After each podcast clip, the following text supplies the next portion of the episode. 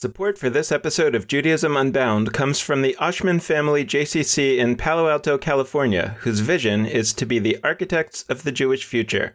The Oshman Family JCC is an incubator for new expressions of Jewish identity. It creates innovative Jewish learning, celebrations, and arts programs that inspire personal connections to people and ideas from across the Jewish world. Learn more at www.paloaltojcc.org. This is Judaism Unbound, episode 152 Elie Wiesel's Classroom. Welcome back, everyone. I'm Dan Libenson. And I'm Lex Rofeberg. Our guest today is Ariel Burger. His book, Witness Lessons from Elie Wiesel's Classroom, was recently published. Ariel Burger spent five years as Elie Wiesel's teaching assistant at Boston University, and the book brings us a perspective on Elie Wiesel that we haven't heard very much about before what he was like as a teacher, and what he was trying to teach the students that he saw as part of his legacy. Ariel Burger has a PhD in religion and conflict transformation from Boston University, where Elie Wiesel was his dissertation advisor. He is also a rabbi, an artist, and a teacher. Earlier in his career, he served for six years as the director of the Commission on Jewish Life and Learning at Boston's Combined Jewish Philanthropies. We're thrilled to learn from Ariel Burger today and through him from Elie Wiesel. And we have a little bit of an addendum to this intro. I hope that this doesn't feel too disjointed, but this is important. It's worth it. Because just a couple days before this episode came out, Ariel Burger won a National Jewish Book Award, a 2018 National Jewish Book Award for the book Witness. So we were already excited to speak with him, but we're especially thrilled to be talking to him so soon after this incredibly exciting honor, and he couldn't be more deserving. So, with that, we'll continue with the episode, but keep that in mind. And if you weren't going to purchase the book, well, now you really have to. Ariel Burger, welcome to Judaism Unbound. It's so great to have you. Thank you. It's great to be with you. Can you tell our listeners who don't know so much about Elie Wiesel a little bit about his story, who he was, and why he became such an important figure? Sure. Elie Wiesel is probably best known as the author of Night, his memoir about the Holocaust and his experiences as a young teen in the Holocaust. He was born in 1928 in a town called Sziget, which is Hungary or Romania or Transylvania, depending on which year we're talking about, because the borders changed so often.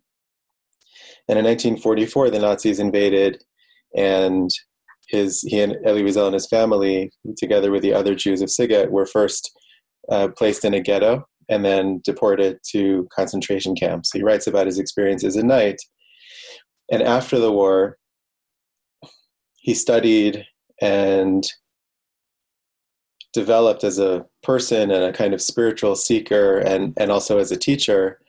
And eventually, over time, he figured out that one of the most important lessons of his experiences of the Holocaust was that we have to work to make sure that nothing like this ever happens again to anyone, not just to the Jewish people. And so he became first a journalist um, and then a human rights activist and someone who really traveled around the world bearing witness and calling attention to oppression, atrocities, mass murder, genocide around the world. He traveled to Cambodia and to South America, later to Yugoslavia, he was very involved in calling attention to Rwanda, and he also was instrumental in launching the Save Darfur campaign in the 2000s.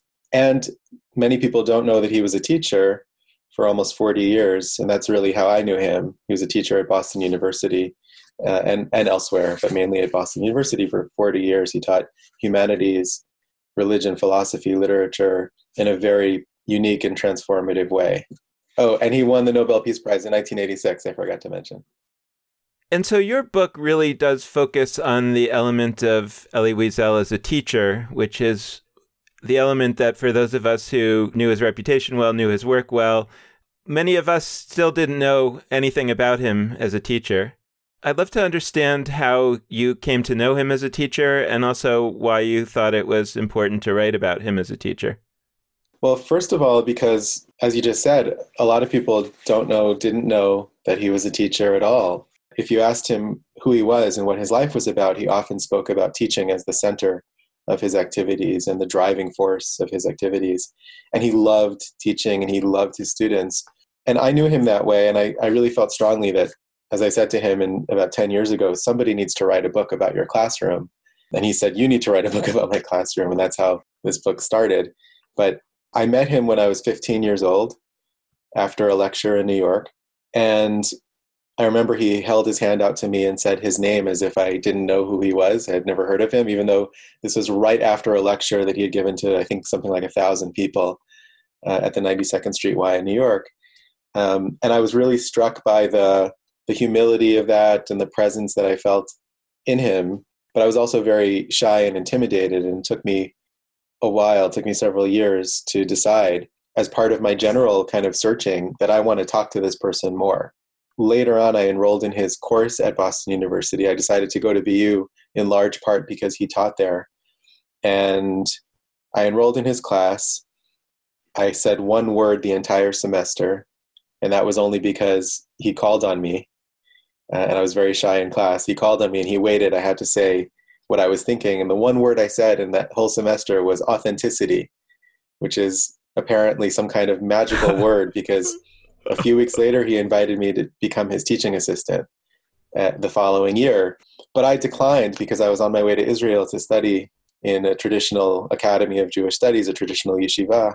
And I didn't really feel like I had that much to give yet. I hadn't gone deeply into any sort of any literature. I'd, I'd studied and read a bunch of things, but I didn't feel ready. And when I told him that, he said, I'll wait and I thought he was being kind, hmm. but he really meant it. And seven years later, after I had studied in Israel for a while and become a rabbi and um, done other things, he I went to see him to get his advice about what I might do next. I was looking at a couple of different job prospects, and he said, "I told you I'd wait. Come now and be my TA." So I did. That's how I got to know him in really in his capacity as a teacher. I was his TA, his teaching assistant from 2003 to 2008. And I got to see his classroom, which was a very unique and powerful place. And that to me was the, the core and the essence of the question that drove me to d- dive into this and write this book, which is how do, does someone create a space for moral transformation through education? How, how exactly does that work? So how does that? So so tell us more about the, you just opened up um, a, a, big a big set of questions about master teachers and creating. Uh, what what does it look like in your book, and and how has your thinking been shaped by your experience with with Wiesel? So first, there's a lot of there's a lot of attention to creating a space that's truly and deeply hospitable to difference and to people's personal lived questions I mean, like the, the quote unquote stupidest question you can imagine, or the most personal, revealing comment. This is a space that was really open to all of those things with some ground rules having to do with deep respect and deep listening. And I think a lot of that was drawn from Jewish methods and traditions, particularly the idea of and the practice of chavruta, which is which is paired study, when you engage in study, there's a traditional way of studying in Jewish context where you study with a partner and you, you're sitting with a partner with a common purpose. You're seeking the truth, you're trying to understand a text usually. But within that common purpose and that shared commitment and that sense of friendship or at least loyalty to your partner, your study partner, you're bashing each other over the head with with arguments and counter arguments and it can get very heated and that's really just sort of the starting point of creating a space. So he did that. He honored his students. He he had students teach at the beginning of every lecture, and all of that is setting the stage. Then, when it comes to the actual learning process, so uh, there's again many things to say, but at the at the heart of it was the connection for Elie Wiesel between learning, what he called memory, and the idea of being or becoming a witness. And to take your question a little further, how can learning transform people? How can it make moral actors and how can it sensitize people? That question for Elie Wiesel was very keen and acute because for him the question was not only how do we do that in the abstract, but how come it didn't work in the context of Nazi Germany, for example, where many of the architects of the Holocaust were highly educated people?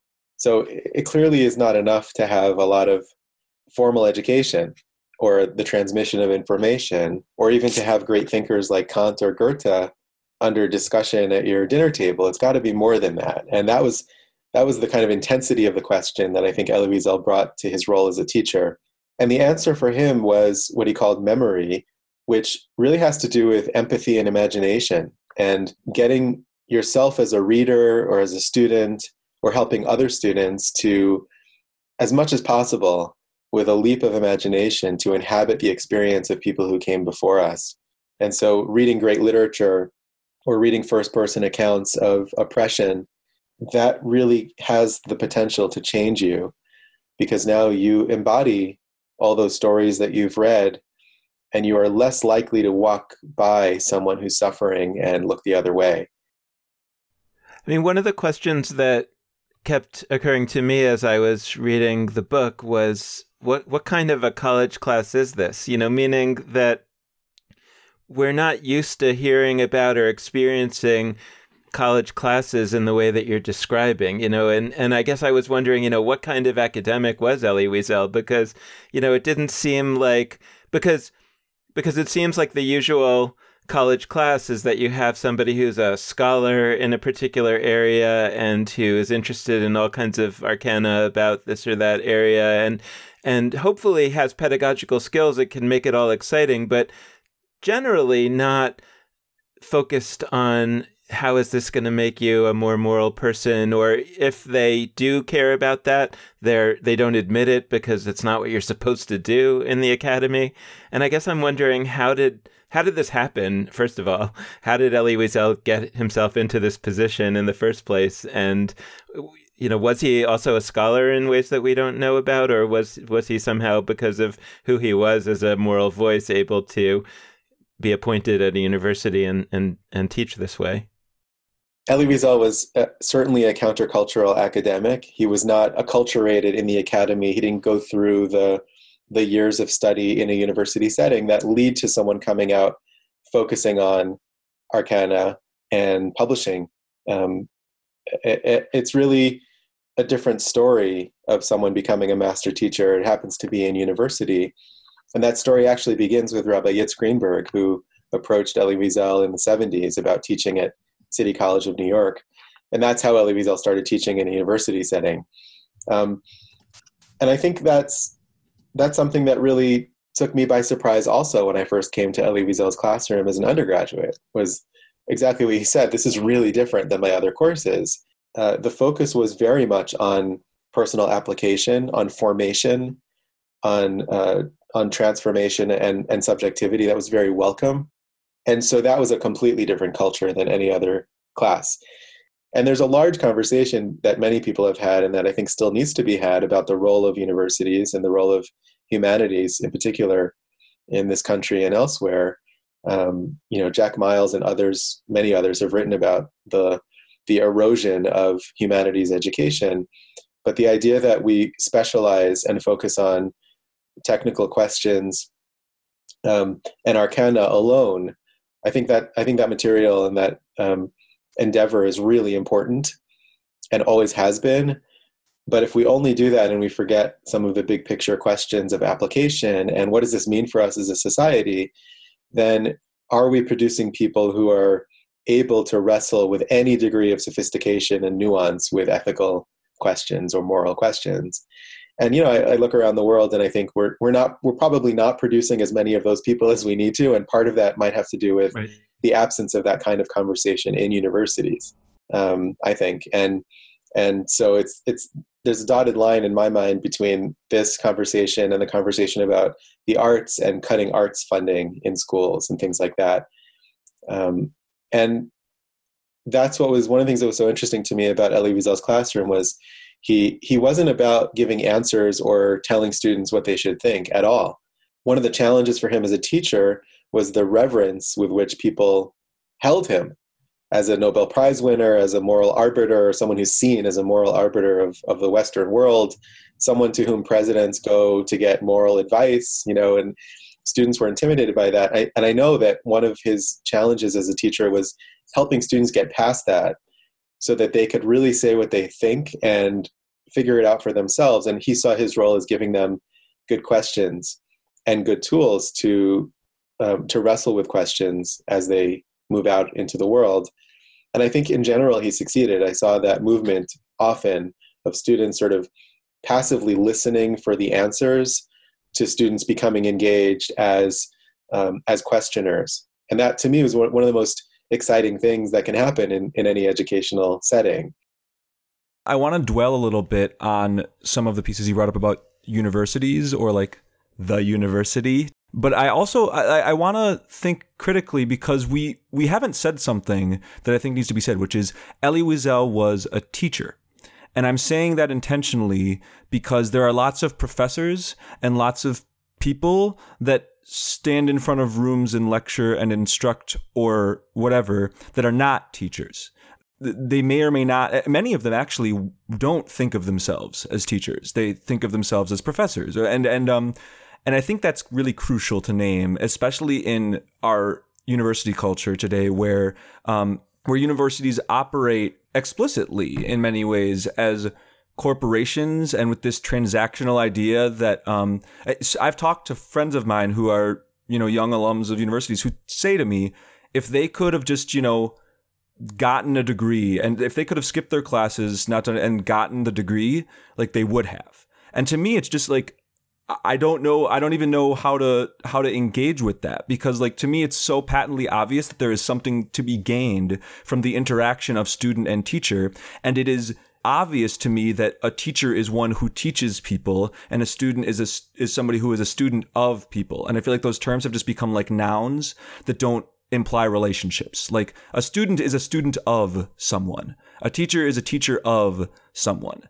Uh, if you're a teacher but you don't have people you teach, then you're not a teacher. If, like if you're a leader who doesn't have followers, you're not a leader. Like we use that word leader a lot. But so that's Lex's rant. But I'm curious ultimately to hear more about what you said in terms of how Elie Wiesel in his classroom went about like the teaching and and the relating because so much of this is clearly about your relationship with him and and your own studentness. I mean uh, like um, I, I, think of jewish models where you know there's this idea of finding for yourself or making for yourself even a teacher F- finding somebody to be your teacher in a sense that's more than just like a utilitarian they taught me some stuff but like a real relationship. You have that, it seems. So, what did it look like for that to happen? And maybe beyond just in the Wiesel circumstance, like what could it look like or should it look like for people to have real relationships of studentness or teacherness with others? This is a place where I think Jewish tradition has something to contribute to the, the general broader conversation because that principle of the relationship between students and teachers is so central. And I think of the teaching from the Talmud that if a teacher is exiled for whatever reason, the student has to go with the teacher. And vice versa, if a student is exiled, the teacher has to follow the student into exile. That relationship is so important. And there are many stories of this in our tradition. And it's a question of, of lineage. I think there are two major challenges here, and they're related. One is we have learned to uh, be skeptical of teachers, and we've seen examples of abuses of power and abuses of charisma, um, whether we're talking about sexual impropriety or power imbalances or other things that make us truly and justifiably skeptical of of anyone in a position of any sort of power. And the other thing is that in, in our community, in the Jewish community, we lost many of our greatest teachers when they were age six, seven, eight, nine, ten in the Holocaust. So we lost a lot of continuity and a lot of the lineages were broken. I'm not only talking about in the, the deep world of the Hasidic community where lineage is explicitly important, but I mean in general in, in the Jewish world. For me, it was very clear early on that I'm a student down to my bones and I will always be a student. I was looking for teachers and I was looking for wisdom. As you find in many Hasidic stories where the, the student chooses the teacher and often sets up a test for the teacher. In those in those tales, it's like if the teacher can read my mind, then I'll know that that's my true teacher. But sometimes it's let me see how the teacher relates to the poor person in front of me in the line. And if the teacher treats that person with tremendous dignity and respect, then I will become that person's student and he will be my teacher. And so that sense of setting up certain tests or having criteria was really important to me also. But I also was really actively looking for teachers. And Elie Wiesel, I think, was looking for students. So there's, you know, the, the process of becoming a student requires a certain letting go of ego, putting down some armor, perhaps, allowing some vulnerability, but also keeping your eyes open and knowing what you're looking for. And the process of being a teacher means I'm interested in relationship and I'm not just interested in being in an ivory tower publishing. And you're absolutely correct that often universities reward the latter and publishing is sort of the currency of the realm and great teaching is usually not. So the next question for me is where do we find great teaching happening? And assuming we're not challenging the underpinnings of capitalism, which is another conversation that maybe we should have, how do we create a market for um, for great teaching and for the kind of transformative teaching that we're talking about that's funded, sustainable, supported over time, where teachers get paid a reasonable salary and are honored for what they do. You know, that those are large conversations. And I think there's hope for that to happen. I think the urgency of the need is there and pretty clear. I want to dig in a little more to some of these questions of authority and power dynamics you've brought up because we do talk a lot about reimagining the rabbi role and, and evening out some of the power dynamics in Jewish life and some of these threads that are really important to us. But what we haven't said quite as much, or I'll speak for me, what I haven't said quite as much is I actually really, really deeply believe in the power of a little bit of a little bit of hierarchical relationship, a little bit. Um, of having individual kinds of relationships where one person really is, in a sense, the teacher and the other adopts actively a role of learner. And so I'm thinking in particular of one of the key teachings that brought me into my rabbinic program. I, I am in the Jewish Renewal Movement's rabbinical program, and um, the leader of the founder of Jewish Renewal was Reb Zalman Schachter Shalomi, and I was reading one of his books before I entered the program, and there was this little story he told about how he was leading some Shabbat gathering or whatever. I think it was like a tish, sort of like a singing and storytelling situation. And he was at the head of the table and he tells a story or does something. And then he says, Okay, everybody get up, move one seat to your left. You're the Rebbe now. And it was so powerful to me rabbiing, teaching, this is something you do. It's not something that you are as an identity. It's something you do and that every one of us can do and should do. And so we can each go around our table and, and give our teaching. But, but when we're doing it, we're the teacher. Um, so there's both there's both layers there. Like there is some hierarchy there because somebody's at the head of the table. So I guess um, I'd love to hear more. Like what what does authority look like in a classroom that is that is in some senses bucking it by having students teach, etc. But also you know having the Nobel Prize winner have some airtime. Yeah, yeah. I'm I'm so glad you evoked Reb Zalman. I, I knew him and actually have smicha from Reb Zalman, as do other people from the Bat Ayin Yeshiva where I studied because he came to visit and he taught us, but also because that move from noun to verb, rebbeing as a verb, as you said, is so powerful and so liberating. And I've no, I noticed that with Elie Wiesel, yeah, he's the Nobel Prize winner. So students came into the class wanting to hear from him, and students were sometimes annoyed that he wanted to hear from them and a lot of airtime in the class was taken up by students kind of working out their ideas together and, and in conversation. And as I said, every class began with student presenters. So the first 10 minutes of an hour and a half lecture was students speaking. And he said to his students, I will learn as much from you as you will learn from me. So to me, one of the criteria that I, I looked for in a teacher, more important than anything else, do I have even the shadow of a sense that this teacher is going to try to make me into a specific product line? You know, is there sort of a cookie cutter element here? Or is the teacher really going to affirm the reality of the creation that is this student?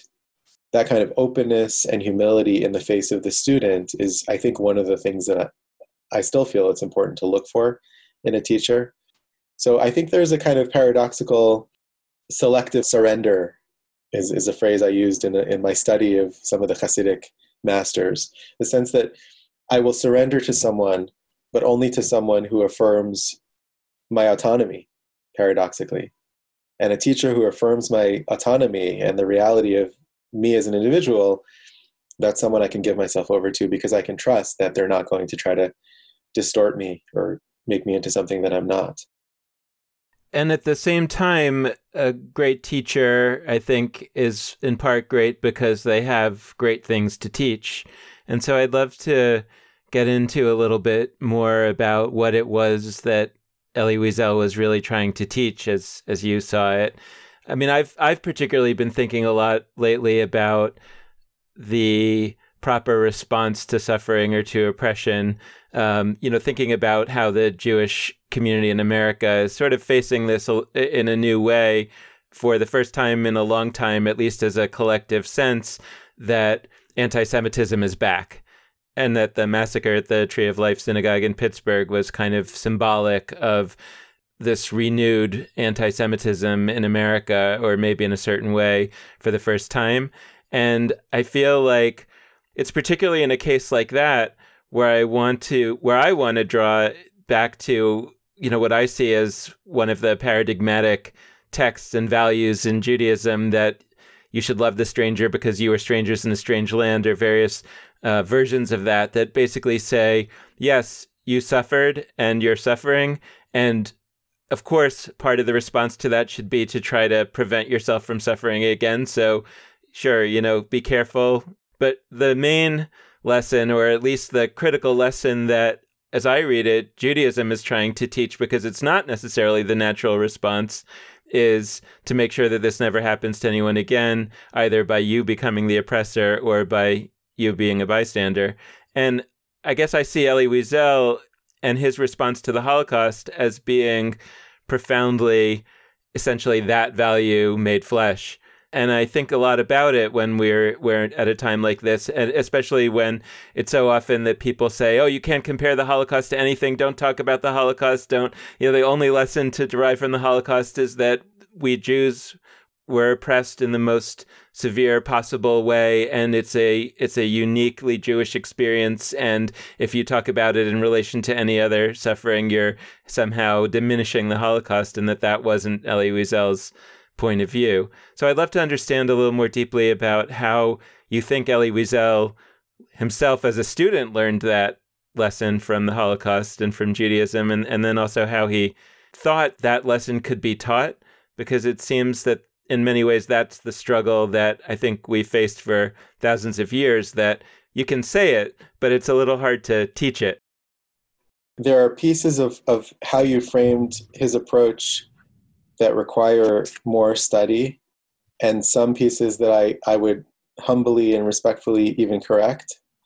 And then the core of it is, so central to his message. So the little big piece I would correct is he was very much against comparisons to the Holocaust, and he did insist on the uniqueness of the Holocaust. And he was concerned about forgetting the Holocaust, but he was he said he was even more concerned with what he called the banalization of the Holocaust, of calling calling other things a Holocaust. And this came up at the founding of the museum in Washington, uh, in conversations with then President Carter and others about whether the museum should commemorate and allow people to interact with the story of all the victims of the Nazis or just focusing primarily on the Jews. And Elie Wiesel insisted that it focus on the Jewish story because, as he said, not all victims were Jews, but all Jews were victims. There was something unique about the Jewish story here. And yet, and that phrase, and yet, was Elie Wiesel's favorite phrase. So the, the move, we are talking about pedagogy before, one of the classic Wieselian moves in the classroom that I think is really important for us to consider is and yet is how do we hold paradox and the tension between two seemingly opposite ideas. So he insisted more than any anyone else on the uniqueness of the Holocaust. And yet, because of that, that's what drove him, that unique story drove him to work on behalf of genocide prevention around the world. And so I remember a story that someone asked him about whether to go to a protest on behalf of Soviet Jewry or to go to a protest against nuclear weapons. I think I think those were the two um, competing uh, events. And he said, and this is in the 80s, I think, he said, go to the protest on behalf of Soviet Jewry. So that's the first half of the dialectic is we have to be, we're not very good at this. I, I think Jews now and society in general, we're not very good at holding tension between particularism and universalism. We have this kind of disturbing nationalism which insists on a kind of old, modern, or even pre modern sense of tribalism and comes along with xenophobia and triumphalism and hatred and fear and fear mongering on the one hand. And on the other, we have a sense of globalizing the particularity, washing away, assimilating the particularity of people's stories.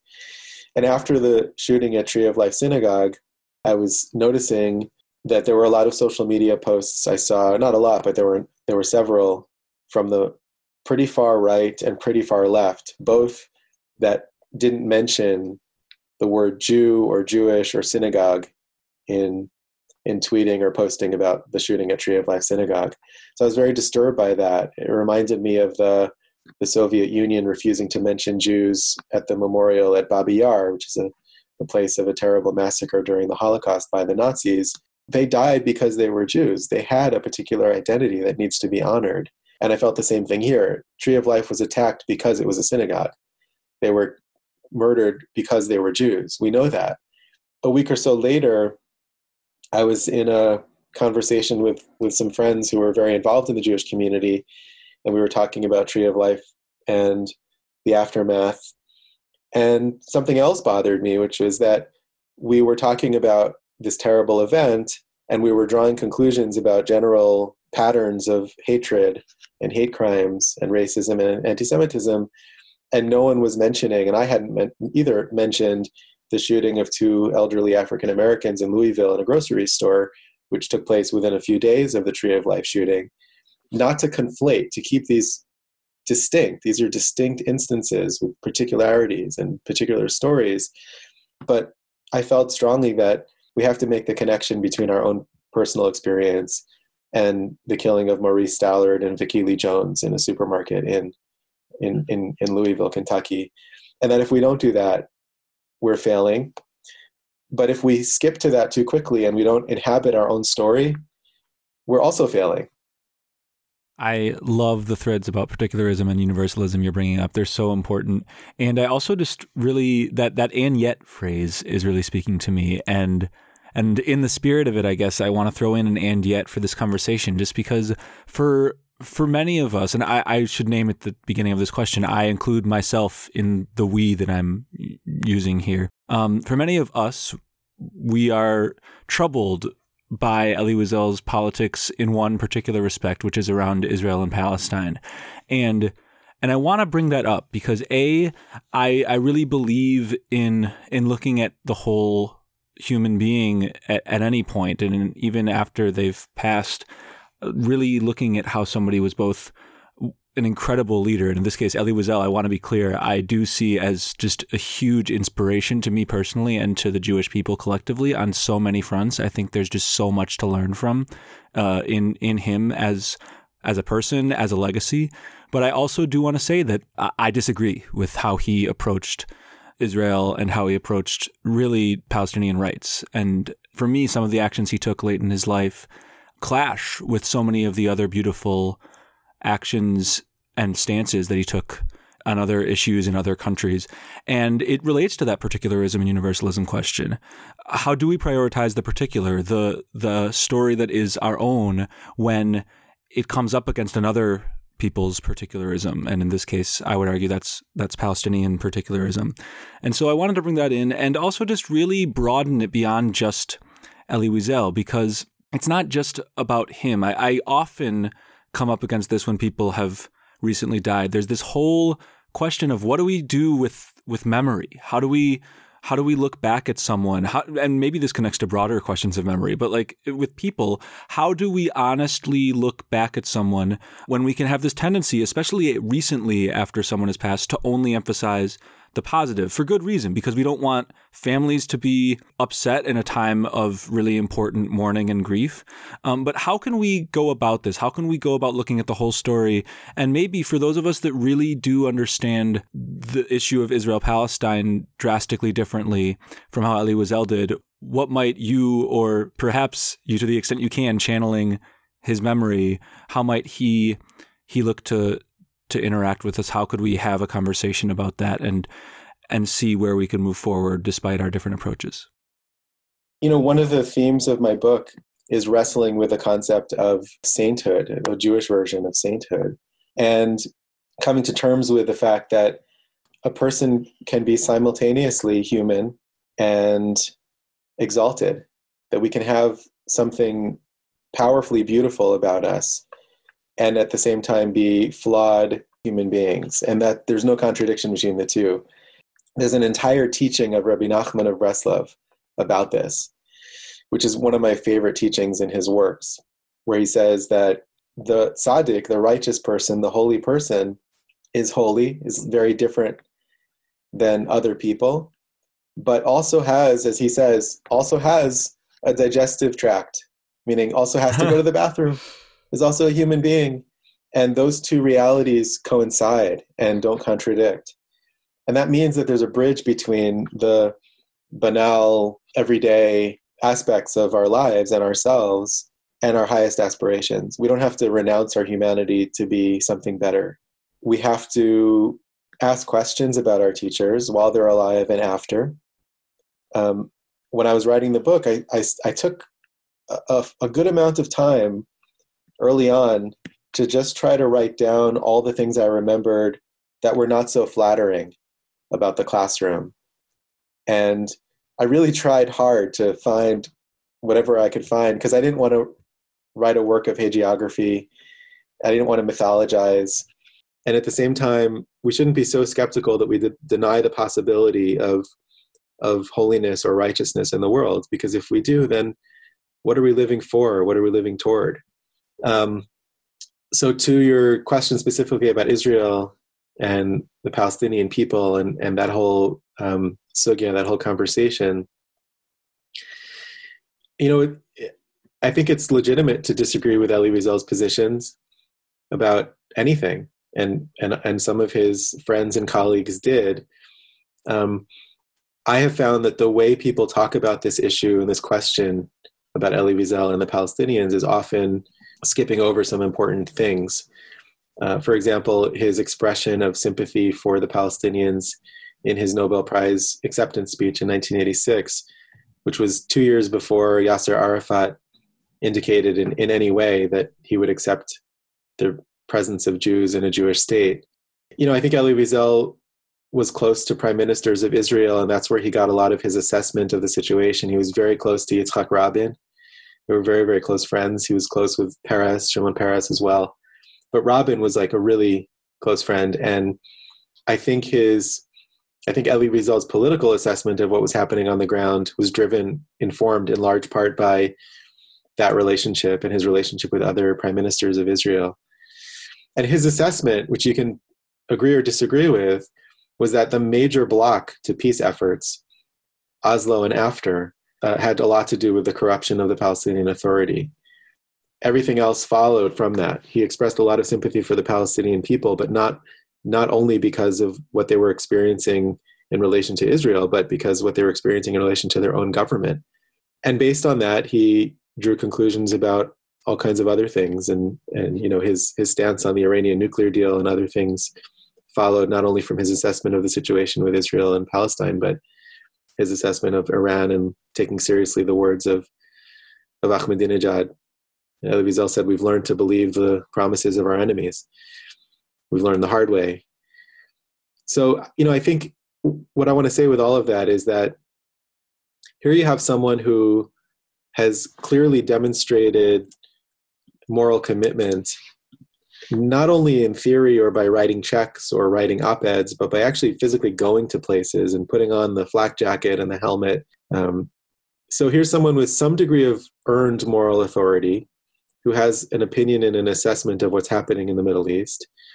And you're welcome to disagree. But I think it I, I think he deserves more than a dismissal of that part of, of his position or saying or calling it a blind spot. I think that's too easy.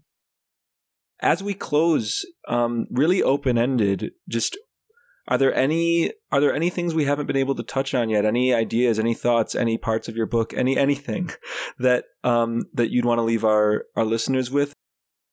So one of the very practical questions that I'm feeling myself and also hearing from other people is what can we do?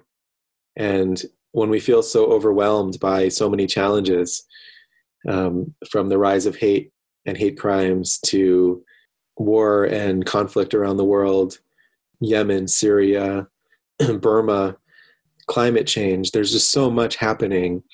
It's easy to feel a sense of despair. And so I'm thinking a lot about how to keep hope alive and what does it mean to have hope. And Professor Wiesel spoke about hope all the time. And he said, quoting Camus, he said, Where there is no hope, we have to create it. And it took me a while to realize that the hope he was talking about was not quietism. It's not sitting on your couch watching Netflix hoping something will change. It's an active hope that gets you off the couch to go do something. And so I think that there are two challenges to this hope. The first is complacency and the refusal to look at what's happening. And I'm noticing in myself the impulse to look away when certain things come up on my Facebook feed and the obligation I feel as a student of Elie Wiesel to look and to look even when it's really uncomfortable. But then when you look, it's very easy to feel despair or to feel overwhelmed by so much pain and suffering in the world. And that's the second move, I think, is to refuse to despair. And what's left is a sense of active hope that I have to go do something. And so Elie Wiesel said to his students often, what it means to go do something is not necessarily to travel around the world and put on a flak jacket and bear witness in the way that I did. But he said, look for the outstretched hand. Look in your own circle for someone who needs you, for someone who needs help. And if you're consistently someone who notices people when you're walking on the street and treats them as human beings, that really does make a difference in the world. And if you consistently bring smiles to the faces of your children or other people's children, that makes a difference. To me, this is the most practical, specific teaching that I carry with me from Professor Wiesel that's helping me in a moment of crisis. I think we're in a moment of crisis. And that I try to share with people now. Look for the outstretched hand. Thank you so much, Ariel Burger, for joining us. It's been a fantastic conversation. Thank you.